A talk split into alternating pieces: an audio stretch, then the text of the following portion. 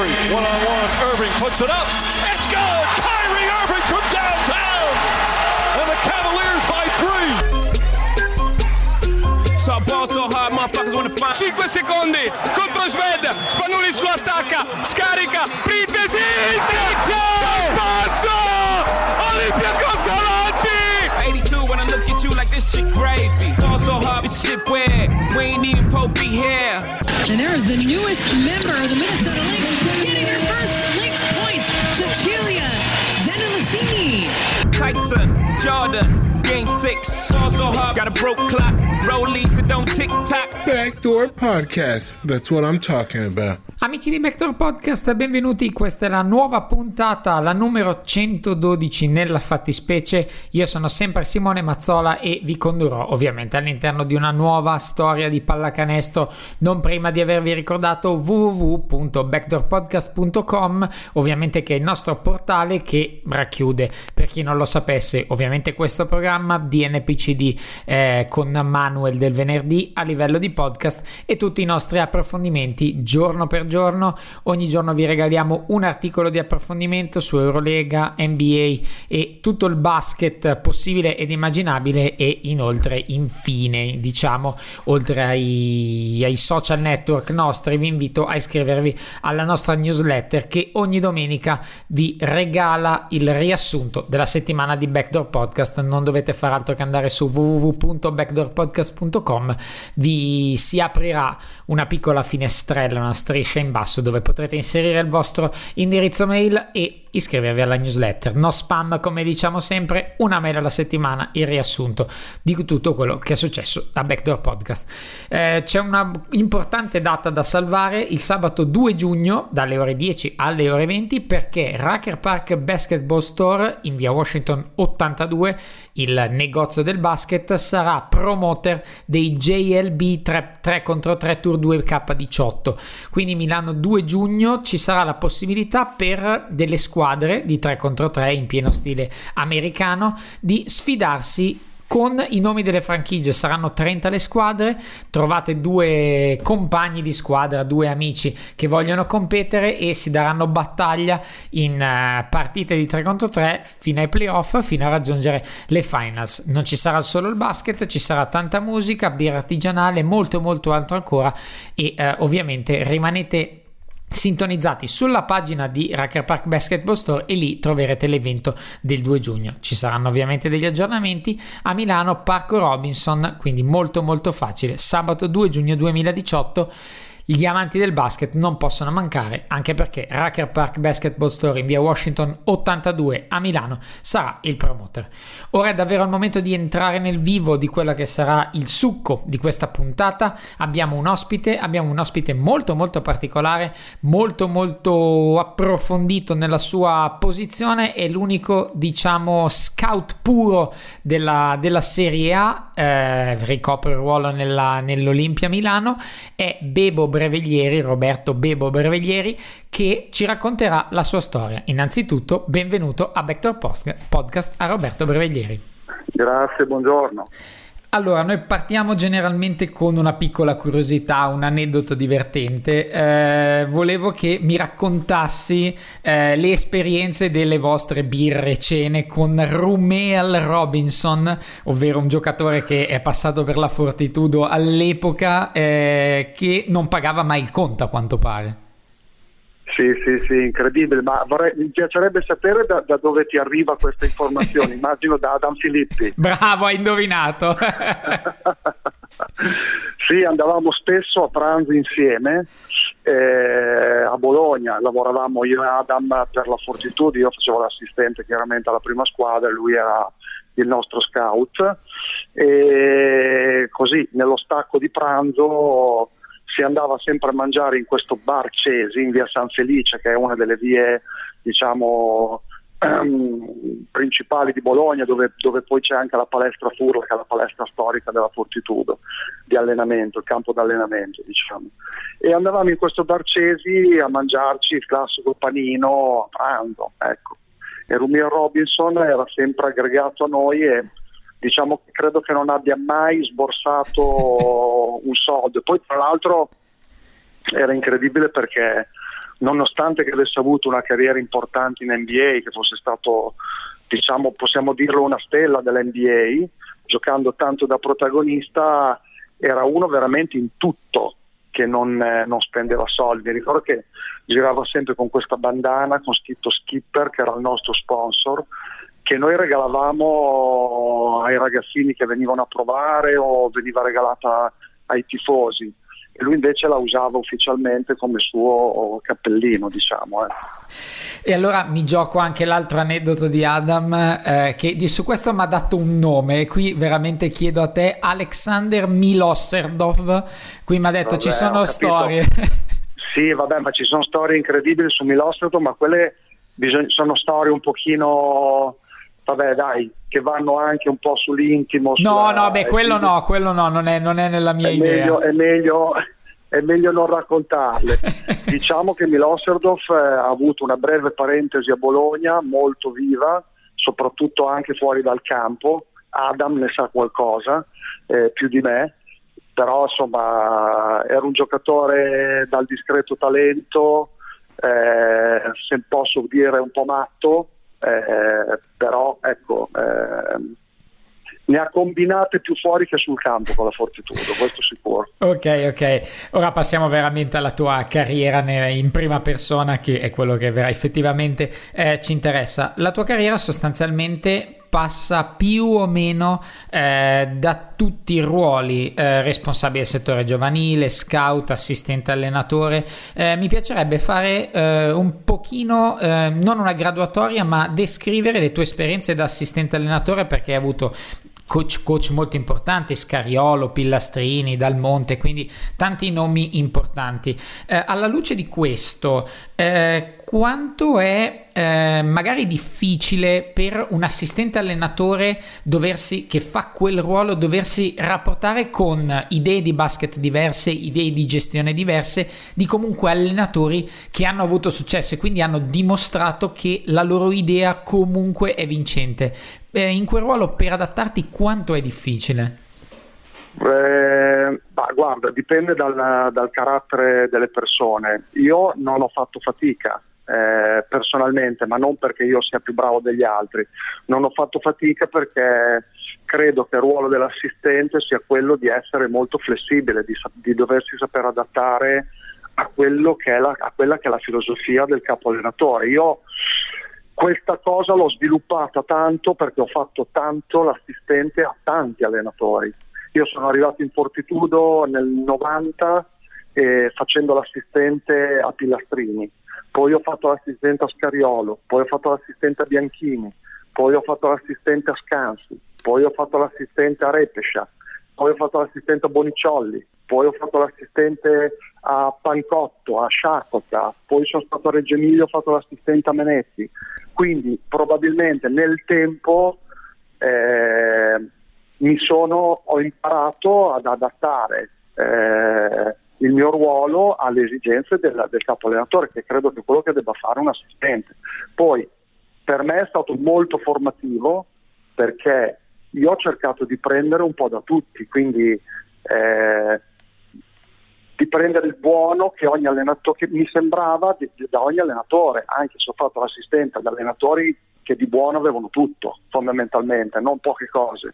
Però avevano filosofie diverse che mi sono servite molto poi anche nel mio ruolo di responsabile del settore giovanile, perché a me piaceva molto anche farmi raccontare da loro non solo il presente, ma farmi raccontare il loro passato, cioè come erano cresciuti, come erano arrivati lì, quando avevano lavorato con le giovanili, che cosa facevano, che cosa era importante per loro. Per me il confronto è sempre stato molto importante, anche con i giocatori io spessissimo ho parlato con, io ho avuto la fortuna di fare l'assistente alla Fortitudo partendo dal periodo dove c'erano pochissimi soldi, nel 90, e poi ho fatto l'assistente per tantissimi anni in tutto il periodo di Seragno, del presidente, no? perché certo. era una persona molto facoltosa e noi eravamo al top come squadra in Europa. Quindi ho avuto la fortuna di, di, di andare in palestra con campioni di altissimo livello e mi piaceva molto confrontarmi con loro, chiedere a loro. Io ho fatto lunghe chiacchierate con Giorgevic per capire com'era diventato Giorgevic, per che cosa aveva fatto per, per essere un giocatore così forte, quanto si era allenato. E queste cose mi hanno aiutato a formare la mia identità come anche responsabile del giovanile, che cosa erano le cose importanti, su che cosa bisognava lavorare, non solo sul campo ma anche fuori dal campo.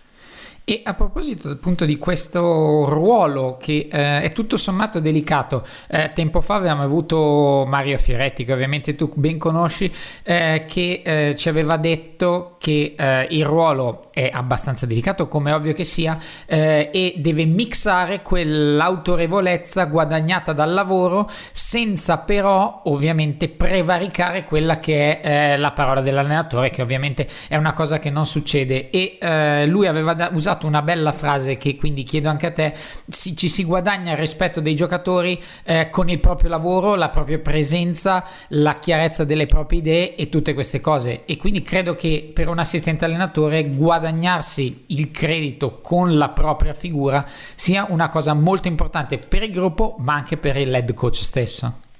Sì, assolutamente. È fondamentale, anche se io credo eh, che il, il, ruolo del vice allenatore eh, o dell'assistente allenatore nelle prime squadre sia eh, molto dettato dal capo allenatore.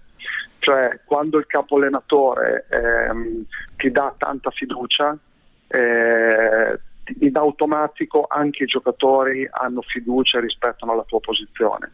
Io prendo l'esempio un esempio, ma è capitato tante volte. Noi in Fortitudo nel periodo, diciamo, quando vincemmo lo scudetto nel 2005, abbiamo fatto la finale di Eurolega, eh, che era l'allenatore, a noi assistenti dava veramente molto spazio e lo spazio era che eravamo addirittura arrivati a fare riunioni eh, in preparazione della partita dove lui l'ultimo anno non veniva neanche più dentro, cioè era, aveva così fiducia in noi che lui aspettava in ufficio quando avevamo finito la riunione di, in cui presentavamo so, la squadra avversaria, i nostri giocatori, dopo si andava tutti insieme sul campo. È chiaro che noi parlavamo la squadra dopo esserci confrontati con lui, cioè le cose che dicevamo erano in accordo con lui, però questo dava a noi grande credito nei confronti dei giocatori Infatti quando poi lui per qualsiasi problema non poteva essere presente, era la riunione di Eurolega, aveva la febbre, quant'altro, la squadra si allenava come se ci fosse lui. E, uh... Quindi credo che, credo che sia importante. Poi è chiaro che bisogna farsi trovare pronti in questo, bisogna essere preparati, bisogna averne mangiate e masticata tanto di pallacanestro, perché sennò poi il giocatore bravo eh, riconosce poi i tuoi limiti, no? Perché i campioni sono campioni anche in quello, perché non solo perché sono bravi con la palla in mano, ma anche perché riconoscono le situazioni e sono stati allenati da grandi allenatori. Verissimo, ed effettivamente eh, magari nel nostro immaginario lo staff tecnico eh, viene sempre un po' sottovalutato per quanto eh, posso capire dall'ambiente del basket, ovviamente l'head coach ha la figura principale e anche quello che se vogliamo ci mette la faccia nel bene e nel male, però abbiamo storie, magari anche nell'NBA più fragorose, che, eh, in cui i grandi allenatori, mi viene in mente Steve Curry e Greg Popovich eh, nella fattispecie, hanno dimostrato che eh, il sapersi contornare da eh, assistenti allenatori molto validi, faccio l'esempio di Luke Walton ed Ettore Messina per fare ovviamente dei, degli esempi che sono stati assistenti o sono assistenti ma in realtà sono head coach fatti e finiti e questi possono dare la continuità proprio come dicevi tu, però è una cosa bionivoca, ci vuole sia la preparazione dell'assistente allenatore che soprattutto l'intelligenza, la capacità di reclutare e la fiducia di un head coach che deve sposare proprio questa idea. Sì, assolutamente, assolutamente. Io credo che comunque Mm, in tutte le grandi squadre ci sono grandi assistenti. Eh, io guardo qui da noi a Milano, noi abbiamo uno staff molto molto preparato, molto preparato, uno staff che lavora tantissimo, eh, che conosce molto bene la materia, onestamente, molto bene la materia. Mm, in generale eh, viene sempre fuori la figura del capo allenatore ed è giusto così, nel senso che il capo allenatore è quello che poi si prende tutte le responsabilità e che spesso purtroppo è quello che paga anche no? eh, quando le cose non vanno bene.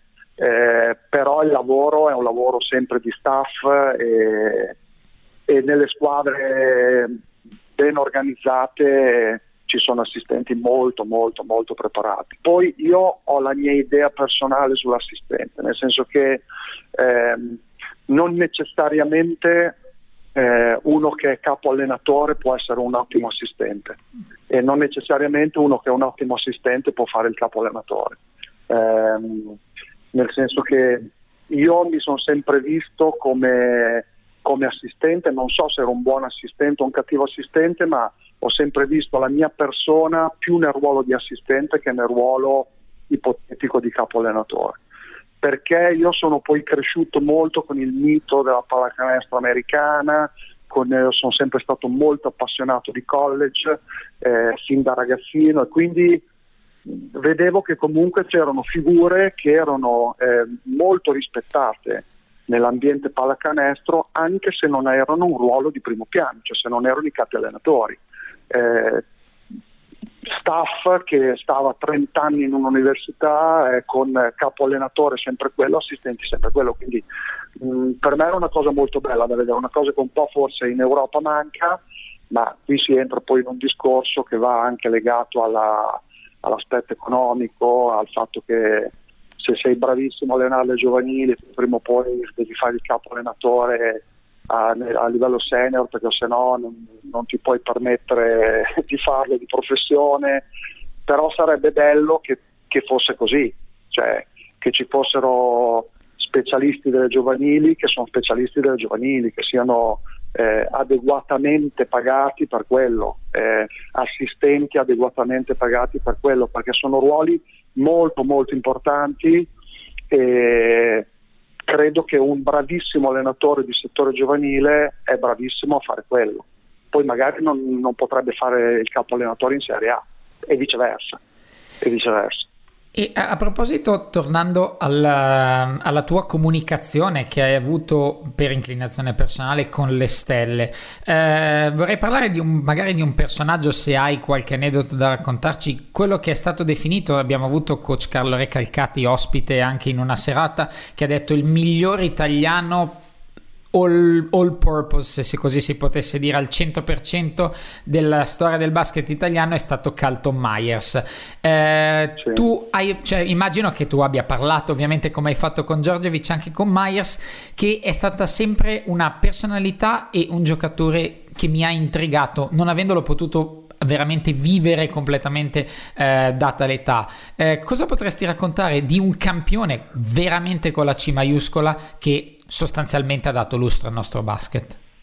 Allora, eh, vabbè, io ho avuto, diciamo, ho passato tanto tempo con Calton perché mh, mm, in, praticamente in tutto il periodo che lui ha giocato alla Fortitudo io ho fatto sempre l'assistente, a parte forse una stagione dove ho fatto solo responsabile del giovanile, ma diciamo che sono sempre stato, quasi sempre stato assistente quando lui ha giocato con noi in Fortitudo. Eh, beh, è una persona, allora sicuramente come giocatore non si discute, era un giocatore straordinario.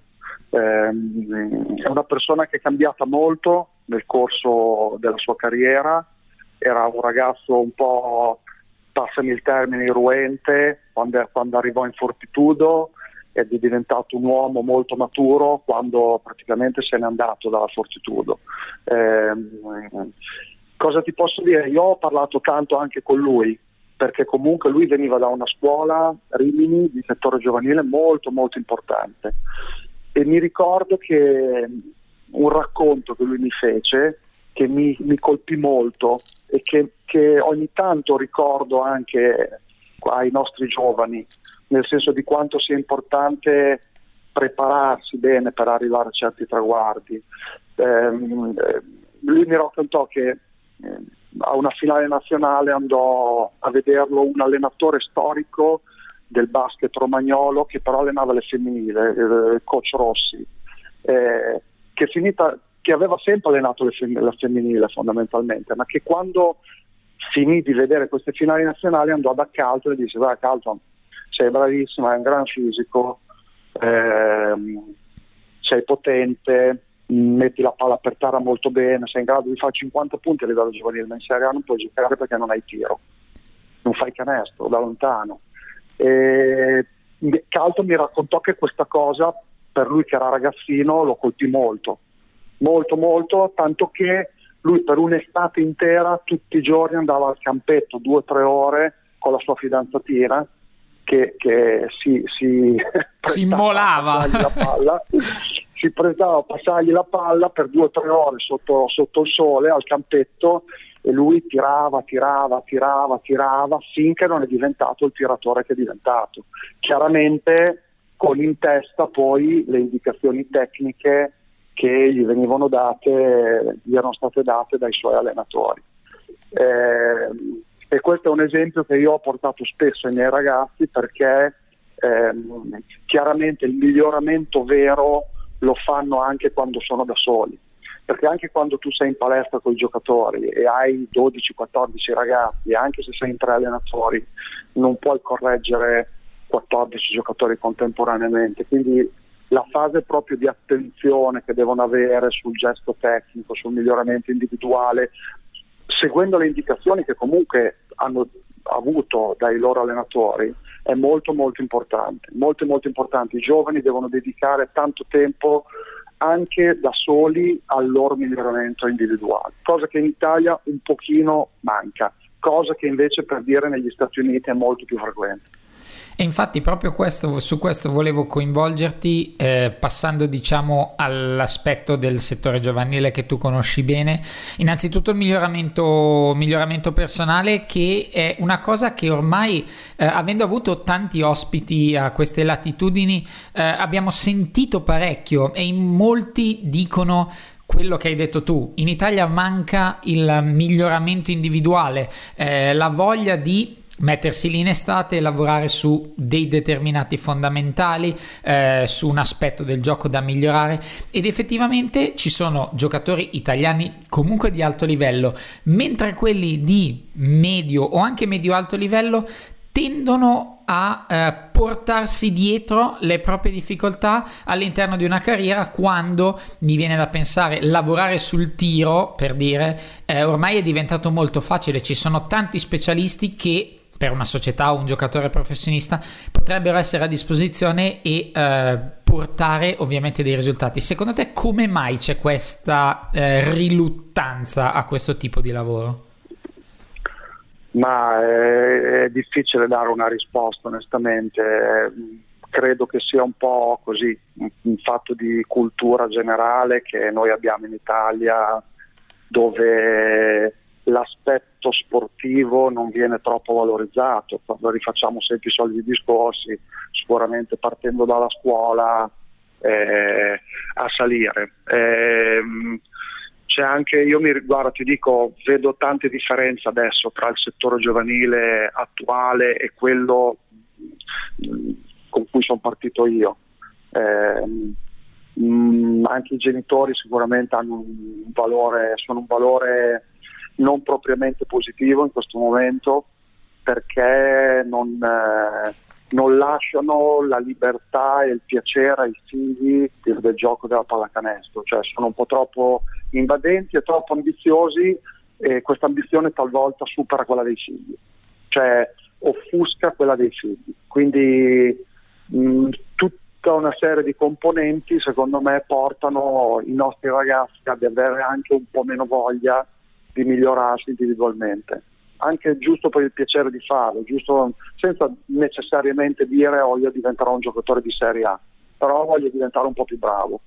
Mm, è una cosa che si faceva molto di più eh, e adesso secondo me si è un po' persa. Ecco, non, non faccio fatica a darti una ragione, una ragione precisa, però credo che sia importante che venga, ehm, come posso dire, che torni questa voglia di migliorare individualmente eh, e che ci sia la consapevolezza, come dici tu, che ci sono persone che ti possono fare migliorare individualmente, perché il coach individuale è una figura eh, che è nata non tanti anni fa, eh, a cui ci si può affidare e credo che sia una cosa, una cosa molto importante, perché comunque il miglioramento individuale, tanto alla fine parliamo di fondamentali e poi i fondamentali li devi mettere in un contesto di gioco, li devi applicare, saper applicare in un contesto di gioco, ma se tu sei mediocre dal punto di vista dei fondamentali individuali, te non puoi giocare da nessuna parte, questo è sicuro. E uh, avevi detto una cosa precedentemente che uh, ha suscitato la mia attenzione sul questione sempre del settore giovanile, eh, dicendo che un allenatore di settore giovanile prima o poi deve diventare un allenatore senior perché se no non può farlo di professione. E uh, penso che forse è un discorso trito e ritrito e magari è già stato fatto, però probabilmente questo è uno dei motivi per cui manca un pochino il progresso, il ritorno ai vecchi fasti del nostro basket, perché ovviamente eh, l'unico modo che abbiamo per creare dei giovani, dei talenti, eh, dei giocatori o anche semplicemente dei giocatori di medio livello per la nostra nazionale parte dal settore giovanile e se il settore eh, giovanile certo. è eh, diciamo non allo sbaraglio, però considerato molto poco e non così importante a livello formativo come dovrebbe dovrebbe essere, difficilmente potremo creare un bacino di giocatori come quello che ha la Spagna, per fare l'esempio più eclatante. Sono assolutamente d'accordo. È un settore su cui bisognerebbe investire molto, ma molto di più. Eh, e questo dovrebbe partire principalmente dalla federazione, che dovrebbe dare la strada da prendere. Eh, però questa cosa è una cosa che mh, mm, è lasciata un po' al caso e, e di conseguenza a cascata ci vanno di mezzo le società che chiaramente per tutta una serie di paletti che ci sono non necessariamente vogliono investire nelle giovanili, però dopo poi le conseguenze sono gravi. E uh, per, vorrei come ultima, ultimo capitolo parlare della tua attualità, ovviamente della, tua, della funzione più di scout che eh, compie adesso in Olimpia Milano. E ti chiedo innanzitutto eh, come, come, si sviluppa, penso che anzi sicuramente ci sono dei tornei da andare a vedere, delle persone, delle, dei ragazzi da scoutizzare, da vedere eh, anche dei giocatori, eh, però adesso c'è anche tanto materiale di cui potete usufruire a livello magari telematico, quindi deduco che eh, ci sia da fare un po' un mix perché alcune cose dal vivo, cioè dal, dal telematico non puoi vederle, bisogna vederle dal vivo. Quanto, quanta sinergia c'è tra questi due aspetti? Allora, diciamo che ehm, io qui a Milano mi occupo principalmente dello scout per i giocatori senior, quindi diciamo i giocatori per la prima squadra. Ehm, noi mixiamo il lavoro di video al lavoro live di partite che vediamo eh, ovviamente dal vivo. Io sono diciamo, responsabile dello scouting e devo fare riferimento al nostro general manager. Ho anche un, um, un chiamiamolo uno scouting assistant, un, ho un, uh, un, ragazzo che allena le giovanili che si occupa con me di scouting eh, e mi aiuta tanto perché comunque c'è una grande differenza tra uno scout per una squadra europea e uno scout NBA. Lo scout NBA in, in Europa ha da seguire 20-30 giocatori, cioè i migliori giovani prospetti per l'NBA o i senior che vengono in Europa ma che hanno grandi chance di tornare in NBA, faccio un esempio di Larkin l'anno scorso mm-hmm. con Pasconia. Eh, quindi i giocatori non sono tanti. Per uno scout invece europeo, diciamo di una squadra di Eurolega, il raggio è molto più ampio, perché i giocatori potenziali per il tuo club sono molti di più. Quindi noi chiaramente cerchiamo di scoutizzare tutte le leghe europee con un focus principale su quelle più importanti, tutte le coppe europee e eh, chiaramente mh, vogliamo vedere anche i campionati di, eh, non grande riferimento per l'Europa, dove però magari ci sono giovani eh, interessanti, ok? Mm. O ci sono mh, mm, americani che fanno il loro primo approdo in Europa eh, a quel livello. Quindi dobbiamo veramente controllare tutto eh, e avere monitorato tutto. Quindi il lavoro è molto impegnativo, molto impegnativo perché guardiamo tantissimi video e poi chiaramente eh, ci concentriamo su andare a vedere le partite live. Ovviamente eh, è molto importante poter vedere le squadre straniere, quindi tutte le volte che una squadra straniera viene a giocare in Italia ed è sufficientemente vicina per andare a vedere la partita, noi andiamo a vedere tutto, quindi le partite di Venezia in Coppa, di Trento in Coppa, di Reggio Emilia in Coppa, di Torino in Coppa, noi andiamo a vederle tutte dal vivo. Eh, e poi ci sono gli eventi, eventi eh, dove andiamo e, e a vedere, quindi tre eventi principali che sono in gennaio lo showcase della G League, la lega di sviluppo dell'NBA, Portsmouth, che è il torneo per i giocatori in uscita dal college senior ad inviti che si fa in aprile e poi ci sono le Summer Leagues durante, durante l'estate. Cerchiamo sempre di eh, abbinare ai due viaggi di gennaio e di aprile eh, qualcos'altro, nel senso che siamo già negli Stati Uniti e quindi in gennaio solitamente queste, quest'anno sono andato a vedere delle partite di college in North Carolina, Philadelphia, prima di andare a Toronto dove c'era l'evento della G League. E in, in aprile cerco sempre di mettere partita NBA perché sono le partite di fine stagione.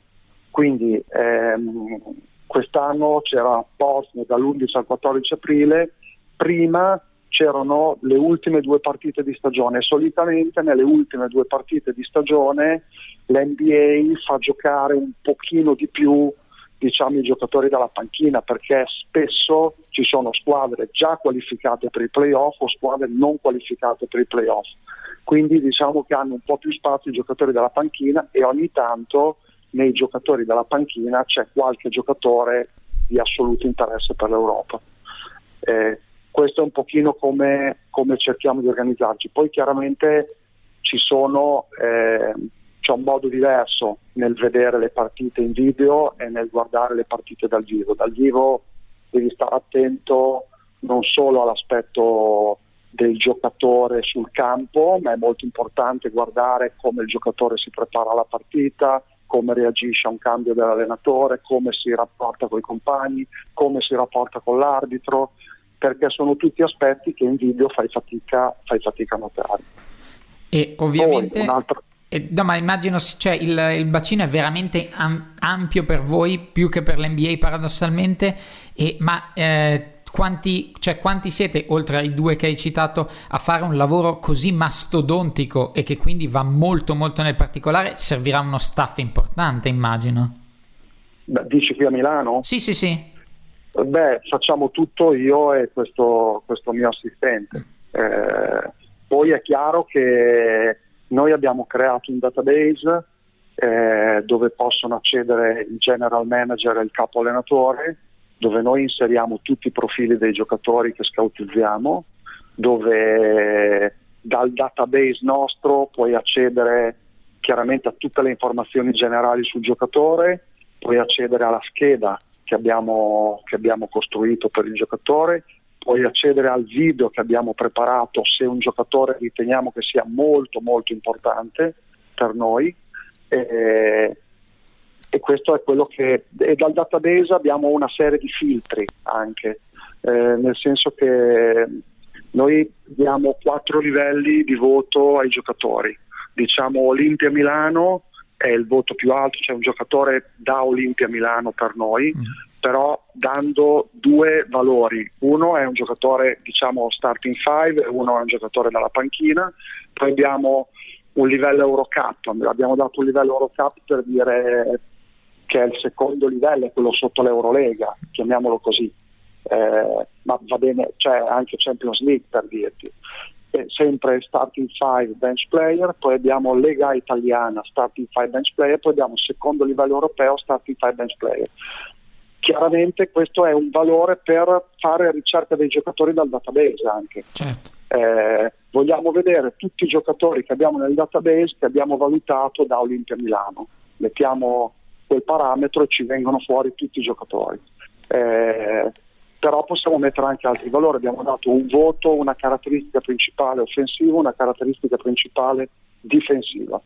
Eh, ma dal database hai tutto, insomma, c'hai il procuratore, il telefono del procuratore, hai tutta una serie di informazioni. Nella scheda che noi scriviamo ci sono le caratter- principali caratteristiche fisico-atletiche, le principali caratteristiche offensive, le principali caratteristiche difensive, le informazioni che abbiamo preso sul giocatore, quindi come le chiamano gli americani le intel, eh, quelle, tutte quelle cose che vanno oltre al campo, no? Che è Mhm. sposato, non è sposato, ha figli, eh, ha giocato lì e non si è comportato bene, ha giocato là e invece è stato perfetto, insomma tutte quelle cose che sono ugualmente eh, importanti eh, nella valutazione della- del profilo del giocatore, insomma, ecco.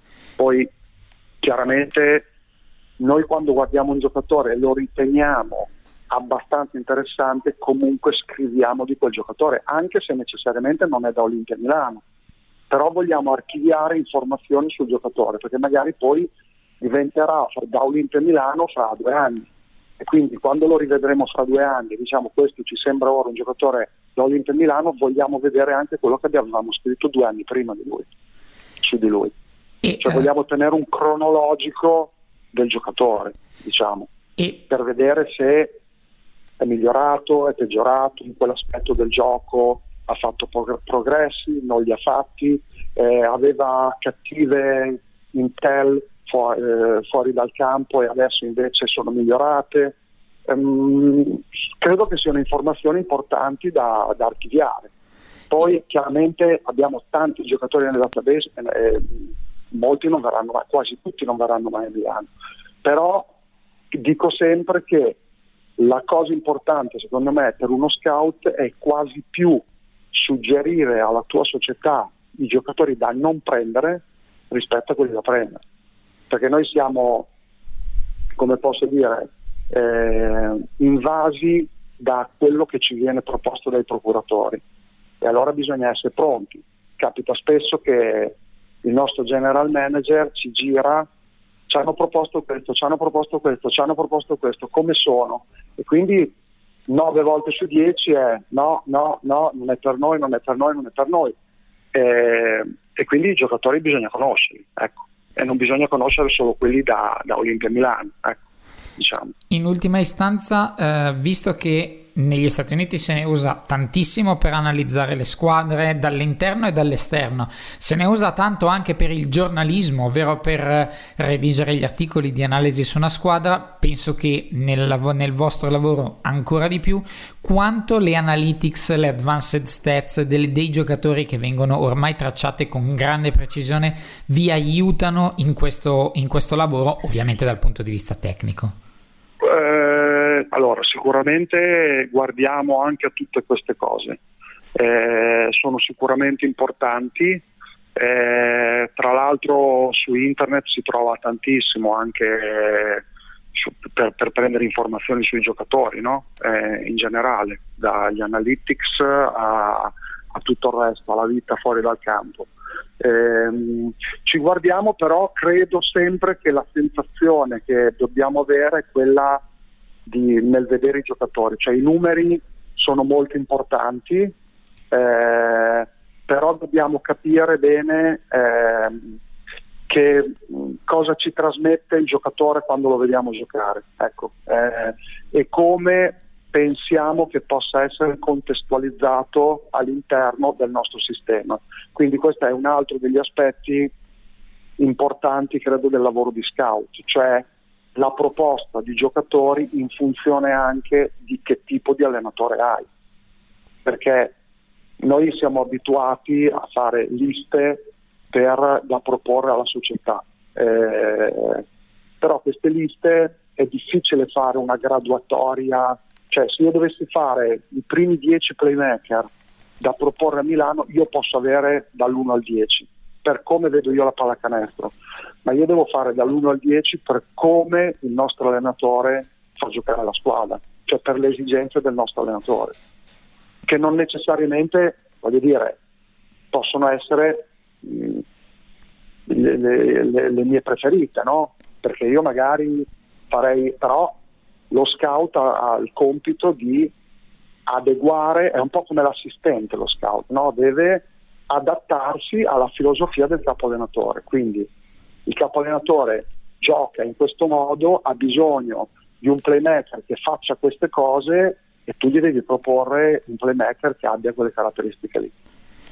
Io ti ringrazio tantissimo del tuo racconto e del, soprattutto della profondità in cui siamo andati nell'analizzare le situazioni.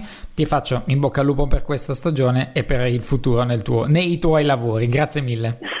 grazie, grazie a tutti, buona giornata. Ringraziamo ancora Roberto Bebo Breveglieri che ci ha veramente guidato all'interno di tutte le sfaccettature di quello che non è solo uno scout, ma soprattutto un grande intenditore, un grande, ha un grande vissuto di pallacanestro a 360 gradi in tutte le sue sfaccettature. Veramente ha visto tutte le angolazioni della pallacanestro e ce le ha potute spiegare con grande dovizia di particolari, grande interesse e soprattutto sappiamo che Backdoor racconta le storie di pallacanestro da chi le ha veramente vissute, che sono il miglior modo per uh, tramandarle ai nostri ascoltatori, ma soprattutto farci regalare dai nostri ospiti grandi racconti.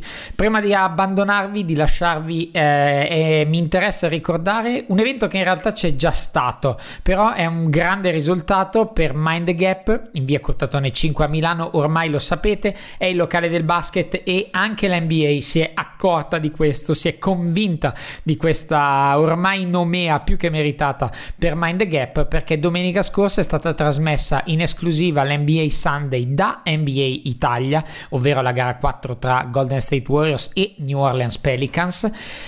Evento strettamente legato a Mind the Gap, organizzato appositamente al Mind the Gap, riconosciuto ormai come il, il pub, molto più che un pub, come dice il claim un pub, pub bar sport legato alla pallacanestro ormai inscindibilmente. Quindi, se NBA Italia ha scelto Mind the Gap per trasmettere l'NBA Sunday e creare un evento, una serata con anche un gadget molto carino per i media che eh, ci sono stati, sono stati presenti alla, alla, serata, beh, voi non potete veramente fare altrimenti. Via Curtatone 5 a Milano, il Mind the Gap è sempre a vostra disposizione per qualsiasi, qualsiasi partita di pallacanestro e ovviamente non solo perché se volete passare una serata uh, all'insegna degli amici, la compagnia, il buon cibo e soprattutto la buona birra, il Mind the Gap è il posto veramente che fa per voi.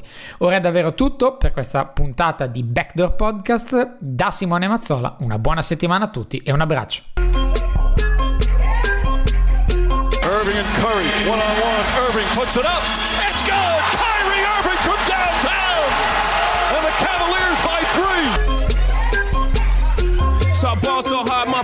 Motherfuckers 5 secondi contro Sved. Spanulis lo attacca, scarica, Printesi, Siccio! Passo! Olympiacos avanti! 82 when I look at you like this shit gravy. Ball so hard, this shit weird. We ain't even Pope be here. And there is the newest member of the Minnesota Lynx getting her first Lynx points, Cecilia Zendelicini. Tyson, Jordan, game six. Ball so hard, got a broke clock. Rollies that don't tick tock. Backdoor podcast. That's what I'm talking about.